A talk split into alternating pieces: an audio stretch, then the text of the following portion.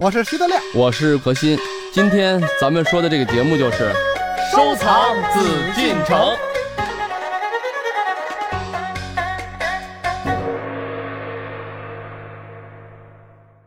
欢迎朋友们继续来关注我们的《夜海藏家》，我是主持人永峰。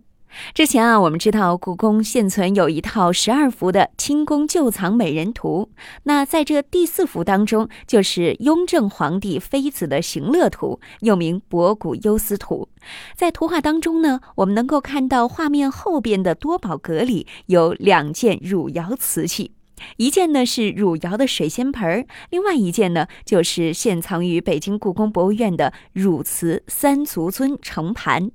这精美绝伦的汝窑瓷器，不仅带给我们以美的享受，也让我们对它浮想联翩。汝窑遗址位于今河南省宝丰县，宝丰县在宋代归汝州管辖，故称汝窑。传世汝窑瓷器数量很少，据粗略统计，全世界仅存七十余件，其胎体呈香灰色，釉呈淡淡的天青色，釉面多开有细小的片纹，造型多为盘、碗、喜尊等。釉色随造型线条的转折变化，呈现浓淡深浅对比，韵味无穷，有很高的审美价值。故宫所藏的汝窑天青釉三足尊盛盘，高四厘米，口径十八点五厘米，足距十六点九厘米。盛盘圆口浅腹平底，下承以三足，里外施天青色釉，釉面开细碎纹片，外底满釉，有五个细小枝梢钉痕。乾隆皇帝曾为其题诗一首，由宫廷御作匠师以楷书镌刻于器物外地，诗曰：“紫土陶成铁足三，欲言得一此中含。一词本气退藏里，宋赵胡夸妾试谈。后述乾隆戊戌下御题。此器造型规整，釉呈淡天青色，柔和温润。它应与三足尊配套使用，用以盛放三足尊。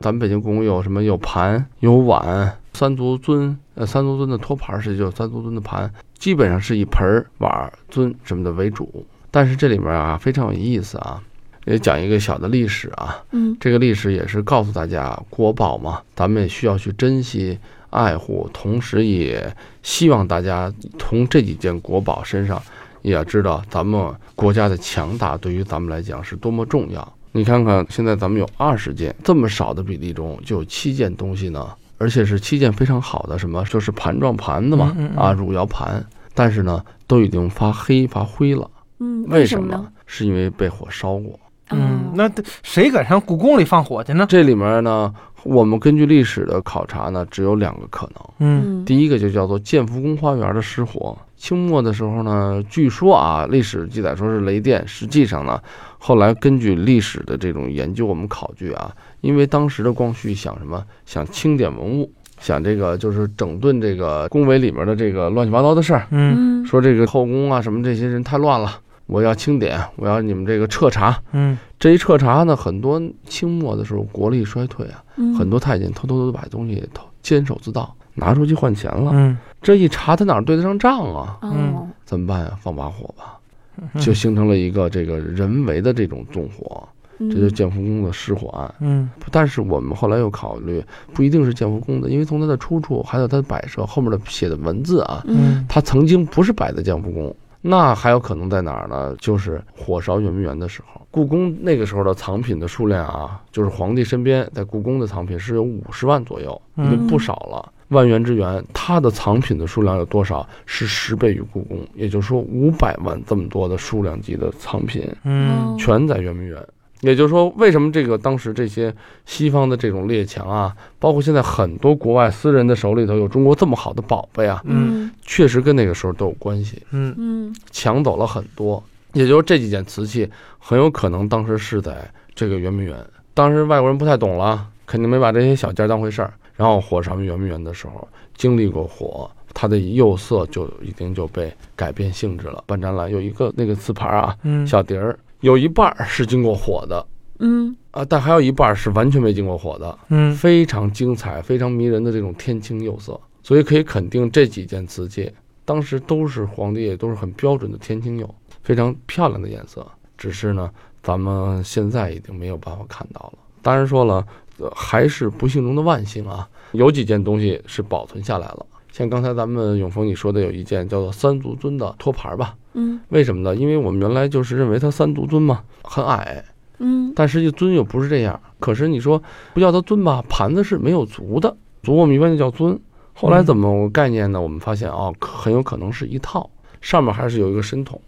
哦啊，但是这个深筒已经不见了啊，没有了。咱们现在所能看到的这件就是非常标准的汝窑的颜色。同时呢，目前从国际上咱们看到这几十件保存下来的故宫的这件作品，是被认为是艺术水平、艺术价值，也是一种呃，咱们说色泽呀、嗯釉色呀、嗯，特点呀等等，是最完美、最完备的一件哎，我有一问题啊，啊。就我们中国的老百姓，我们自己甚至有很多玩瓷器的人嗯，都没法鉴定说这个是不是真汝窑。那为什么当初八国联军那么容易抢，一抢就就那么会抢就抢走了？嗯完，外国博物馆还都存留，是吧？嗯就因为当时瓷器肯定很多嘛，嗯，就比这个漂亮的瓷器更多，在外国人眼里肯定花花绿绿的那个画小人儿的那个骑大马的那个是好看的，嗯，这个淡青色的这个稍微有点开片，这个外国人恐怕也喜欢不起来。实际上就说明德亮，你忽略了这个中国瓷器的历史的演变。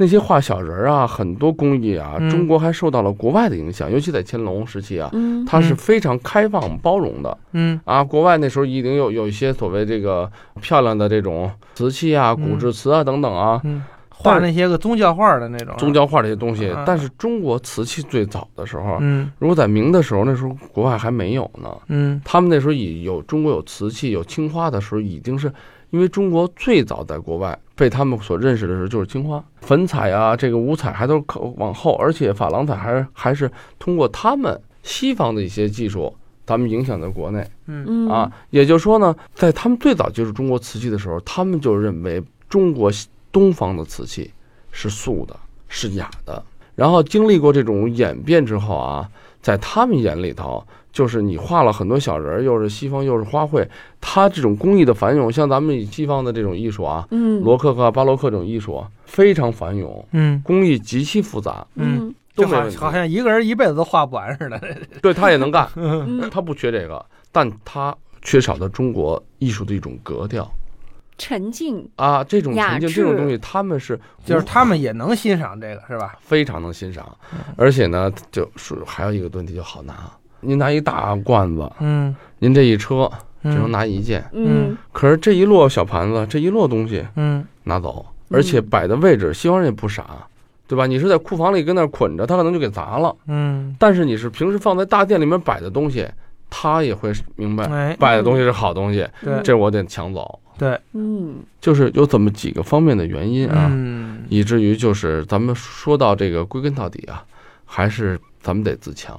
嗯对凭什么让他们抢？别说你说什么现在汝窑，你别想抢了，您现在抢一瓦片儿，你试试啊，嗯对不对啊？嗯对你自强以后，咱们说就咱们不抢别人已经是好事儿了，还让你抢我，嗯不可能的事儿，嗯对？吧？你对别说华不华丽的东西都别想抢，这个是我认为真正是我们应该从历史啊，虽然说历史给了咱们很多的教训啊，嗯也给了咱们很多的启发，同时还给了咱们很多的责任。嗯嗯就是，呃，咱们从中国的传统的艺术角度，因为一说聊到汝窑，咱们中国很多东西在世界上都是数一数二的，甚嗯至是绝无仅有的。这也是我们曾经的文化输出。曾经的文化输出，曾经的文化的高度，对，嗯文明的高度，但是这样的文明最终因为自己的没落而被践踏了。实际上，并不是咱们现在很狭隘的说什么概念，哎呀，我们的东西在国外就不行，在国外可以啊，在国外可能保护的比国内还好。所以，我们并不是狭隘的民族主义者，我们不是不希望这个东西在国外。它在国外展，它的永远的标签也写着这是中来自中国的，对，历史是不能复制的。但是呢，很有可悲的一点，很多人说到这点，就说那在国外就在国外，咱们不用要回来，咱们也不用跟他们去说拍卖就拍吧，或等等。错了，咱们又忽略了一点，就是民族的尊严。这个国家的尊严在哪儿？你们家的东西，人家别人随便可以拿走，这并不关乎在谁这儿。我可以送给你一百件，嗯但是我不需要你抢走我一件。我想这个是应该咱们现代很多人、很多年轻人或很多学者们应该考虑到的事儿。嗯呃，一叫嚣就说咱们这中国人太狭隘了，没必要啊，呃，在哪儿都都是摆着，都是中国文化，是这样，但是又不是这样。所以我想，历史告诉我们，就是我们作为现在来说，搞收藏啊，搞历史啊，搞研究啊，包括搞一些投资啊等等啊，都没关系。但是前提就是，不管搞什么样的这种，我觉得这种艺术啊，嗯包括咱们讲了很多以前的这个收藏的大家，他们最终的精神的境界都是民族的。对吧？嗯都是希望什么？我们发扬咱们自己民族的优秀的文化，宣传咱们自己优秀的传统，对吧？对，自强不息于现在，我觉得这个不愧对于老祖宗。嗯， 对吧我们肩负着重担，对，怎么样能够传承我们的这个汝瓷瓷器文化呢？就对得你得会鉴定啊！你跟我似的糊里糊涂拿过来鉴定不了不成？何老师给我们讲讲怎么鉴定这个汝窑？啊，这说到技术层面的问题啊，嗯首先呢，咱们从最直观来说，颜色虽然它有天青、有粉青啊、有米青啊、有各种啊，但是我们认为以天青色嗯是最高贵、最纯粹的。嗯但是你不能说其他青就不一定不对，真正的汝窑绝对没有完全一样的一对儿，不可能。嗯因为第一是人工烧的，第二汝窑的烧制是非常复杂的，没有说一模一样的一对，所以说咱们也别苛求一模一样，但是它的整体的色调又是很淡雅的。第二呢，以前汝窑胎子比较薄，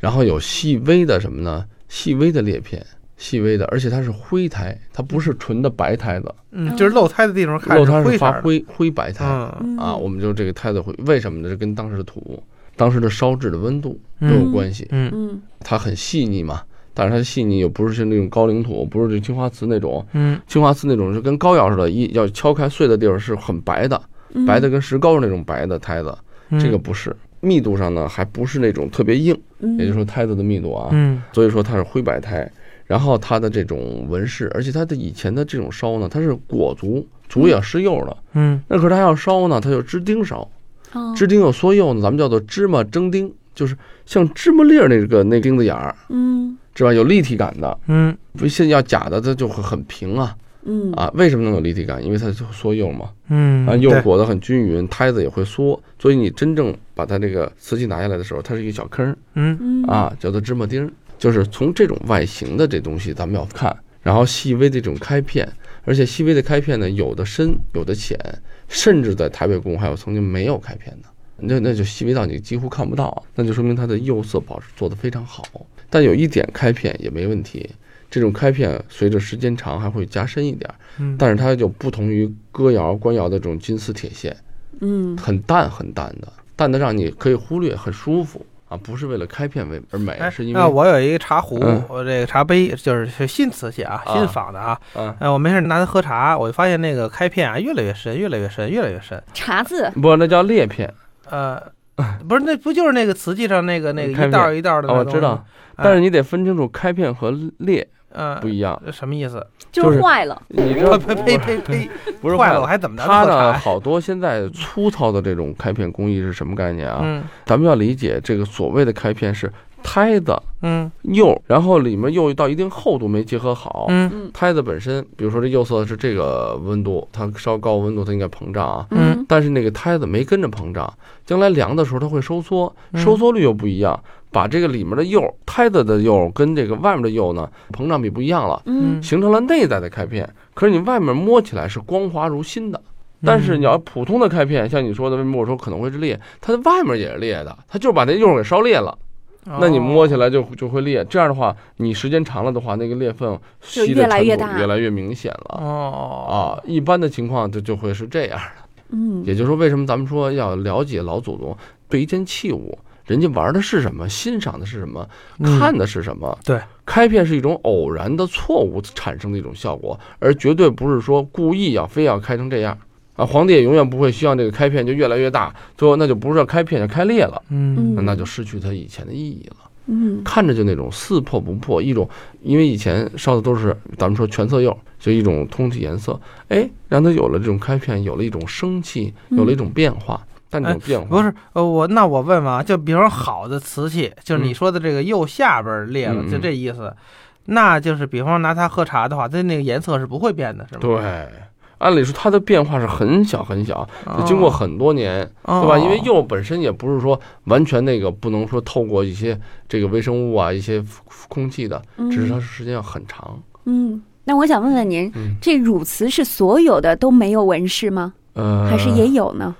基本上都是没有纹饰的。好像我印象中就是在一个国外的博物馆里面有一个，就是它的釉当时比较厚嘛，嗯，好像就是隐约有一个鱼纹似的，哦基本上都是没有纹饰的，都是素的，咱们叫做素胎的。因为哦本身欣赏的这个釉色啊，就已经是欣赏它这种非常纯粹的、安静的、这种厚重悠远的这种美。当然说了，好像在国外也有，反正故宫是没有嗯啊嗯啊，是这样。当然说了，它的没有纹饰并不妨碍它这种变化。如果大家去有机会去博物馆，会看葵花纹的盘儿啊、莲纹瓣的这种碗呀、等等，它在造型上还是有一些变化。让它不是那么简单、那么单纯，显得这种安静中有一种有一种生变气哎，生气嗯也有一种变化，很有意思。嗯古人就会在最精妙的地方、最简单的地方提供了一些变化，使得你看起来既沉稳，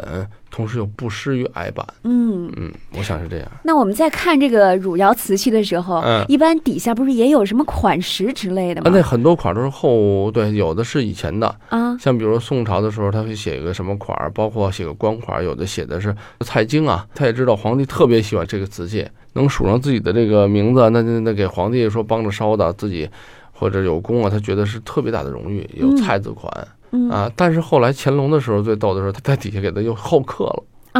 他呢把他自己给他自己啊自己写做的的诗诗，，我御制诗我刻上去，嗯给他增加了更多的价值，他是这么认为 啊，嗯实际也是间接的破坏文物了。嗯， 不过他是皇帝，谈不上破坏文物。它对等于更多的附加价值了。啊，对对是吧，对对拿张古画，它提上字，那就是他认为是更双好双双倍的价值。对我。们现在看来也是，但是德亮挺的字就没了，我我也不提， 哎真不舍得啊。哎，真不舍得，真是。嗯哎，那它上面这个凤华到底指的是什么呢？他实际是因为以前烧制啊，宋朝的时候他都比较重视这个体制，嗯他以前有奉华殿啊，就是徽宗的时候，最早他认可的时候，他在这个殿里他烧这个，他说是命令把这个谕旨传达下去，我你们要烧汝窑了，嗯对吧？那在哪儿呢？我要摆在奉华，奉华殿、奉华堂嘛。嗯，它就有个奉华制。实际上，包括清朝的时候，很多地方像我们，比如说宝运楼，宝运楼制，嗯那并不是在宝运楼烧的，嗯 就是我要放在宝运楼的嗯哦啊。他就这么一写，呃，嗯既把地方写出来了，也把这个功能告诉你了，我是放在这儿的。嗯但是很多后来再烧制的时候，就是呃宋晚期的一些皇帝啊，嗯他们呢就是呃先帝嘛，既然最早说在奉华，它就形成了一种传统了。嗯我也写在奉华制，为了既有追思这个先帝顺承前制的这么一种体制啊，嗯一个状态，就这么个意思、呃我再问问，我问的都比较俗啊，啊因为我们见不着汝窑了。比方啊！什么拍卖会说这拍卖一汝窑的根本就不许拍儿，啊活该。不不，这个也哎首先是不允许拍的，嗯嗯文物法上不嗯不允许，因为这个超过名以前嗯的东西嗯都是不能拍卖嗯，的。不不，但是呢，我就说呀，比方说，因为一直都在仿造嘛，就对，是清代的也都仿，对对对对民国也有嘛。对，那这些东西的价值是怎么估价？这问题问的还是够专业的，为什么这直接跟钱挂钩了？ 嗯，就这么跟你说，嗯清三代的汝窑也是嗯非常非常难得的。嗯咱们说清三代就是康雍乾，因嗯为那个时候集全国最有名的工艺的这个咱们说制瓷的大师、嗯高手，还有造办处，呃，也是不惜财力物力。来去尽量的烧到这个就是人工，因为那个时候呢，别忘了在封建社会还是一直在一脉相承，继承了很多非常好的烧制陶瓷的技法啊、嗯技术啊等等。嗯只是因为苦于没有那个时候没有它的这个真正的釉色的配方，嗯，所以以一直达不到完美的体现。嗯但是烧制的水平也是非常高，价值也是极其不菲的。嗯但是到了这个咱们说民国之后啊，嗯这个人呢是纯粹的功利，为了赚钱而去烧，然后它的这种所谓呃烧制的，咱们说成本呀、技法呀等等，那就跟这个清三代都不能同日而语了，就更不能跟这个宋代的比了。嗯，所以价值说实话就没什么价值了，价值就不高了，也不能说没什么价值，那看是谁烧的，有没有水平了，嗯对吧？烧制瓷器是一个非常非常复杂的工艺，就是这里面就得从釉色，因为刚才我们讲了，